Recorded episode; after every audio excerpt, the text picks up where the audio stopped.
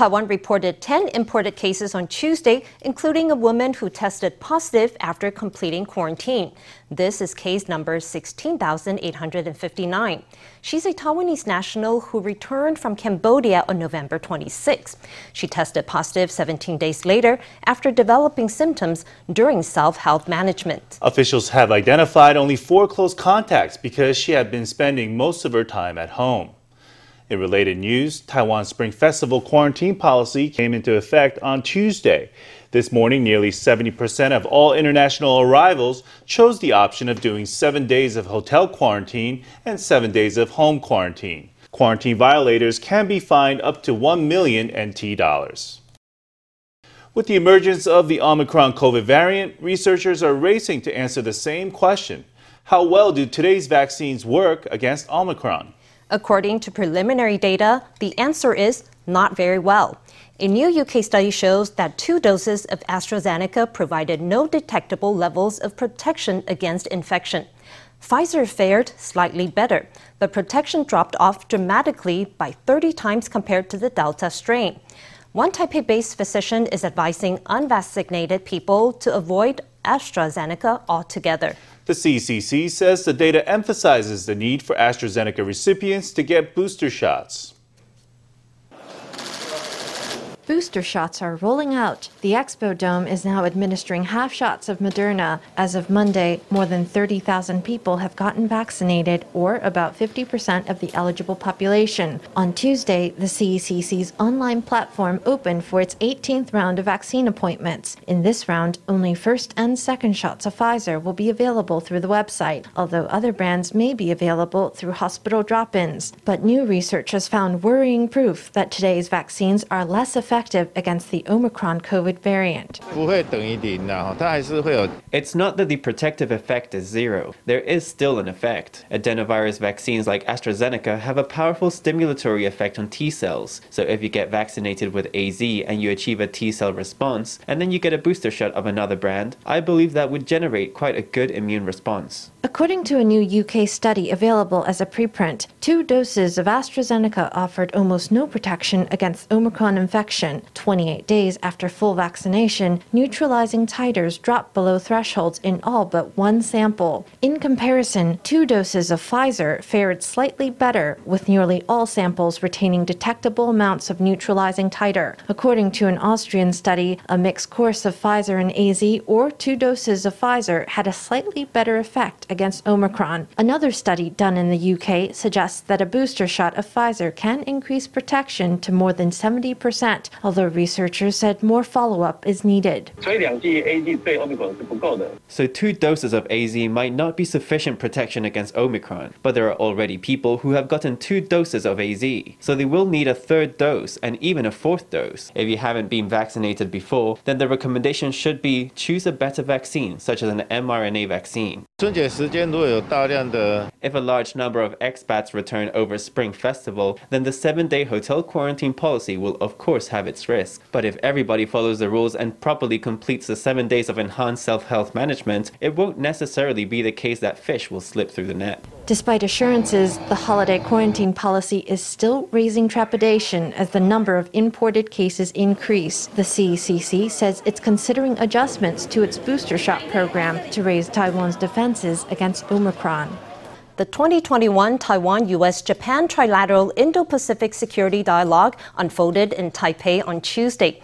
It was there that Foreign Minister Joseph Wu made his first public appearance since Nicaragua cut ties with Taiwan last Friday. Speaking to press, Wu said that the breakup occurred against a backdrop of extremely complex international geopolitics. He condemned China for moving in Nicaragua at a time when the U.S. was holding its Global Democracy Summit. 部长断交潮会继续吗？怎么反制中国打压？Arriving at the 2021 Taiwan US Japan Trilateral Indo Pacific Security Dialogue, President Tsai Ing wen was asked whether Taiwan can hold on to its diplomatic allies. Foreign Minister Joseph Wu was sent to speak in her stead. It was his first public appearance since Nicaragua broke ties with Taiwan last week. 民主国家 Just as democratic countries are holding the Summit for Democracy, China chose that time to pounce on our diplomatic allies. There is an extremely complex international context here. Under these circumstances, I believe our citizens feel just as we do. I think that everyone will more strongly condemn China's actions. Wu said China was behind Nicaragua's switch in allegiance. At the Security Dialogue's opening ceremony, President Tsai said Taiwan would never cave in to external pressure. Our message to the world is clear.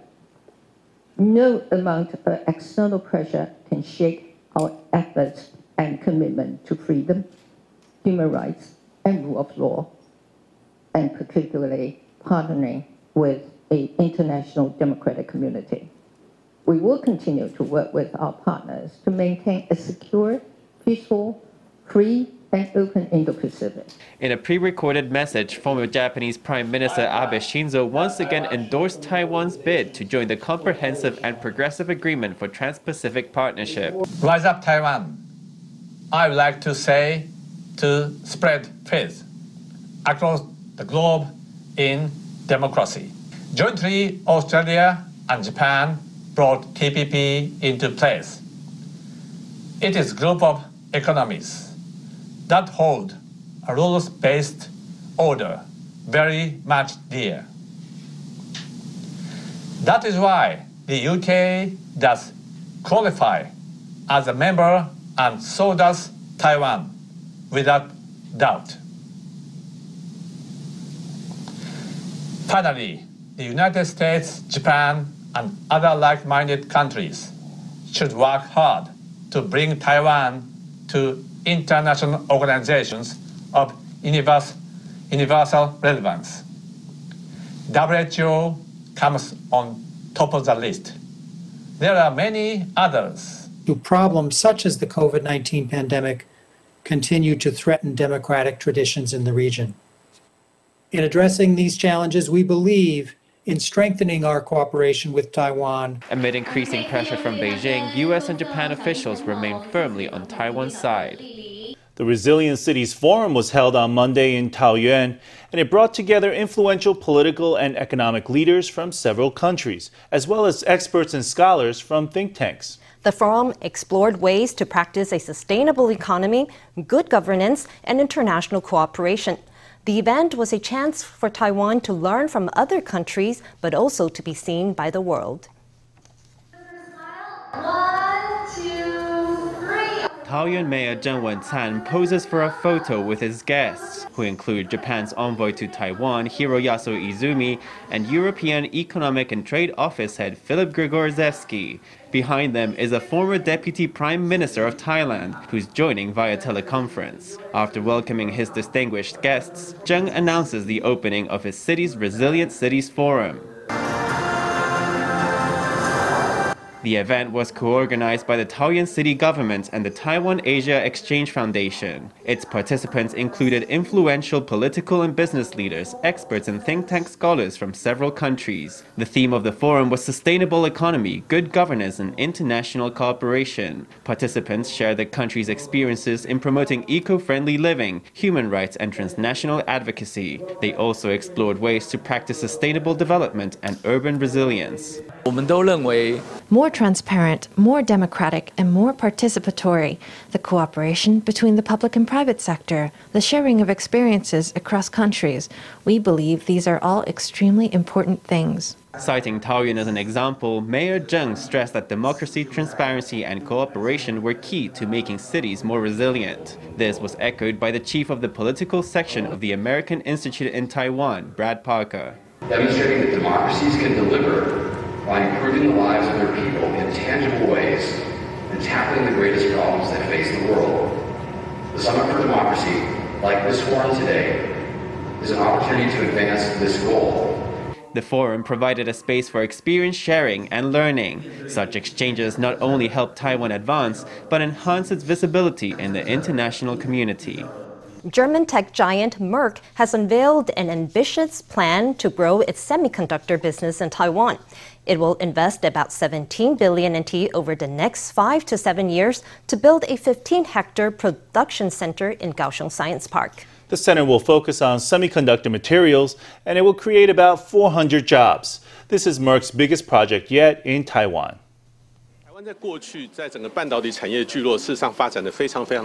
Taiwan's semiconductor cluster is actually very complete and mature, but the development of upstream industries, materials, and equipment has been given short shrift.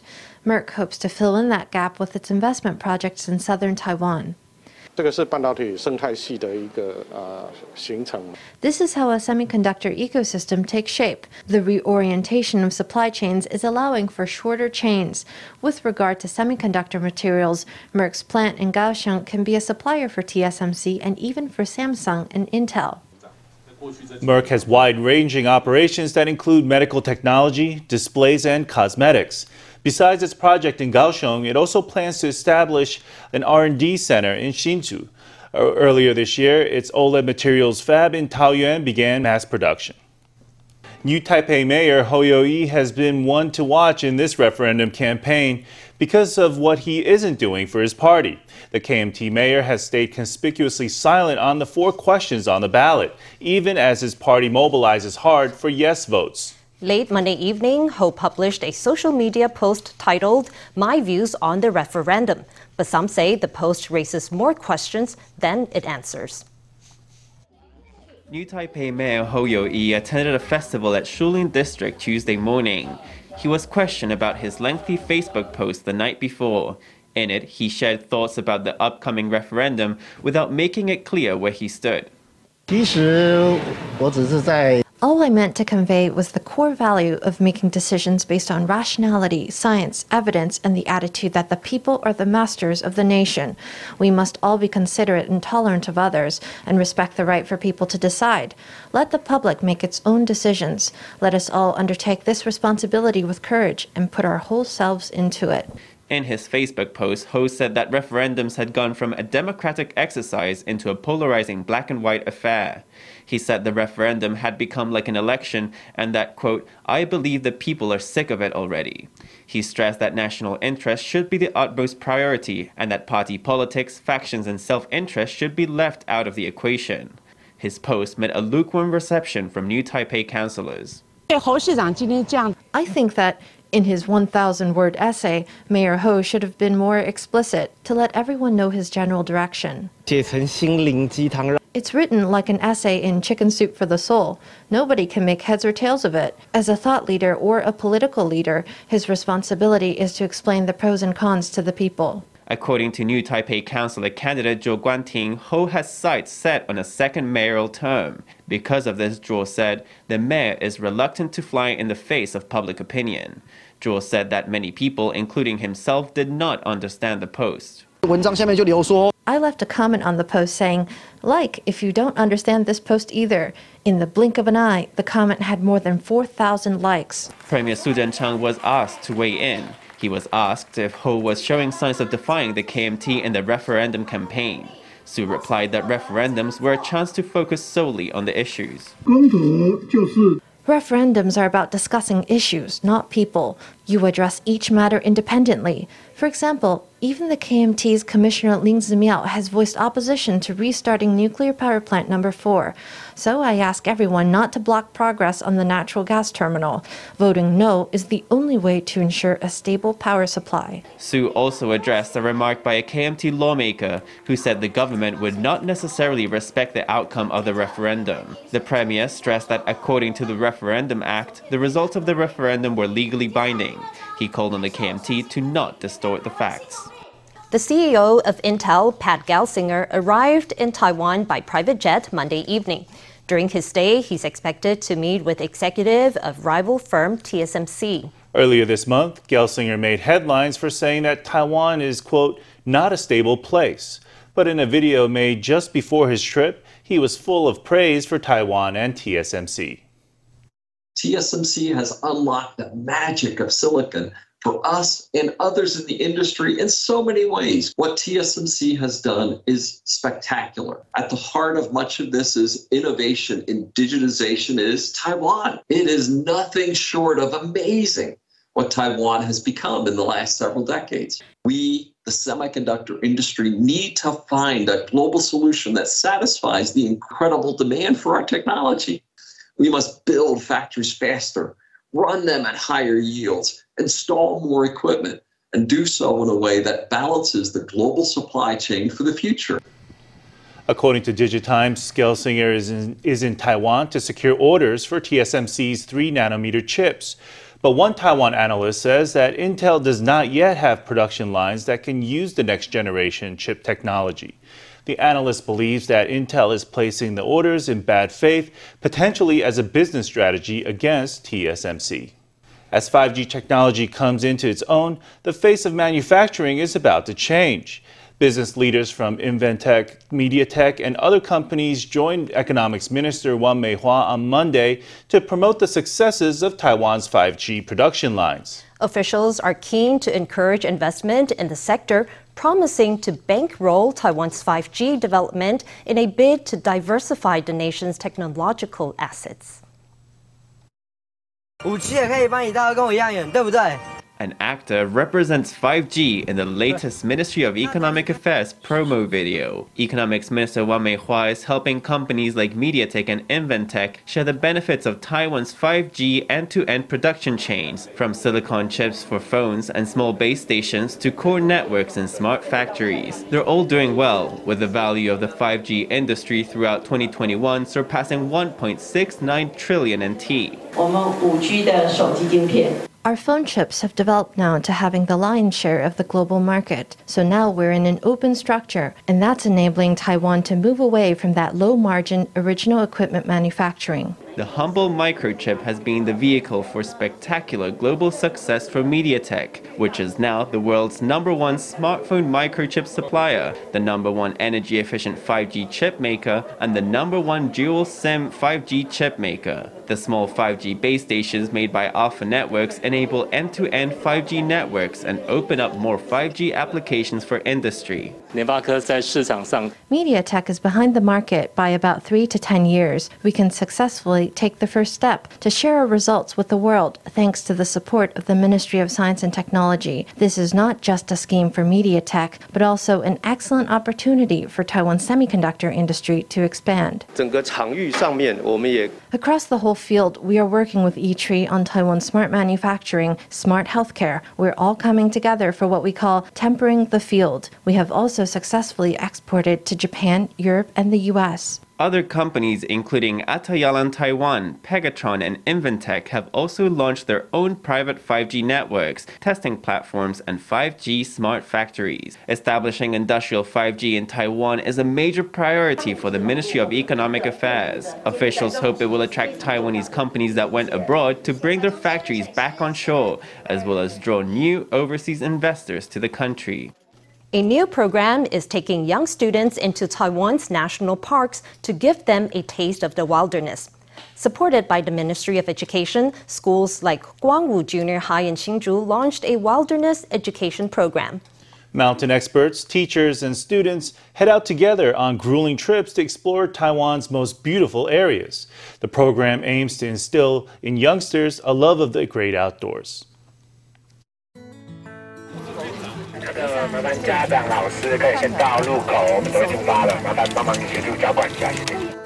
A misty afternoon in the mountains. Students from Guangwu Junior High are about to attempt the peak of Hehuanshan, accompanied by mountain guides and teachers.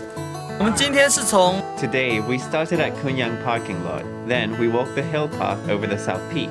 I think the kids can really feel how, when we push ourselves to work out physically, going up the mountain, the pace of breathing, and your whole physical condition. If you haven't prepared, it's tough.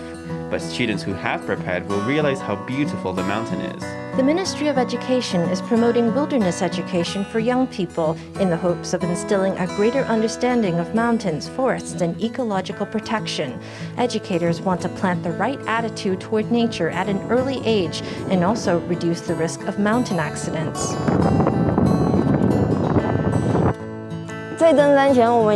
Before coming up the mountain, we did some physical exercise, so we're all prepared. So as we climb the mountain, we're not afraid of being physically incapable or something like that. The paths on the mountain are very narrow and dangerous. It would be easy to slip and cause an accident, so we have to really pay attention and try to avoid hurrying, jumping, or pushing into each other. 与其说我教这群孩子 I think that rather than saying I've been teaching these students for 21 years, I should say these students have taught me what a school can be. They've taught me just how bright Taiwan students can shine, how brilliant life can be, and how powerful. I think in this class, I'm a learner too. The mountain exploration class is one of the special courses offered at Guangwu Junior High. It's also a shining example of the MOE's National Wilderness Education Program. Educators nationwide are giving young people a taste of the wild, planting in the next generation a love of nature and a commitment to protect the land we all steward. Well, Christmas is right around the corner, and many people like to cook Christmas dinner at home. Need some inspiration? A hotel in Taipei has launched a Christmas themed cooking class taught by its Japanese executive chef Yoshiura Ryuji. Formosa News, reporter Stephanie Yang sat in on a class. Let's take a look.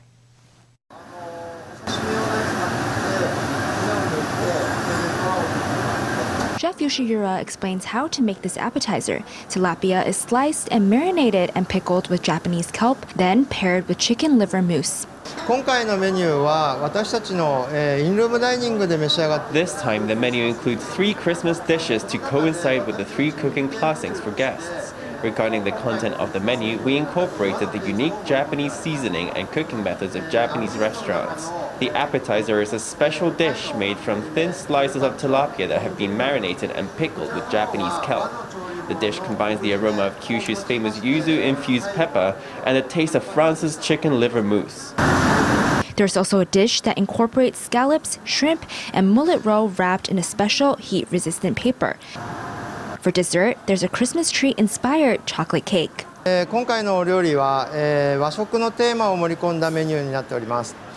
cooking class incorporates Japanese cooking methods to create a Christmas meal with Japanese elements. 今日はあの今回のシェフキッチン Due to COVID, which continues to restrict international travel, Taiwan's hotels are finding creative ways to attract local guests. They are providing not only accommodation and dining, but also new experiences like cooking classes. This chef's classroom is held once every two months with different themes and menus. The hotel hopes to cash in on travel hungry patrons. Formosa News, Stephanie Yang, Zhongshu Hui in Taipei.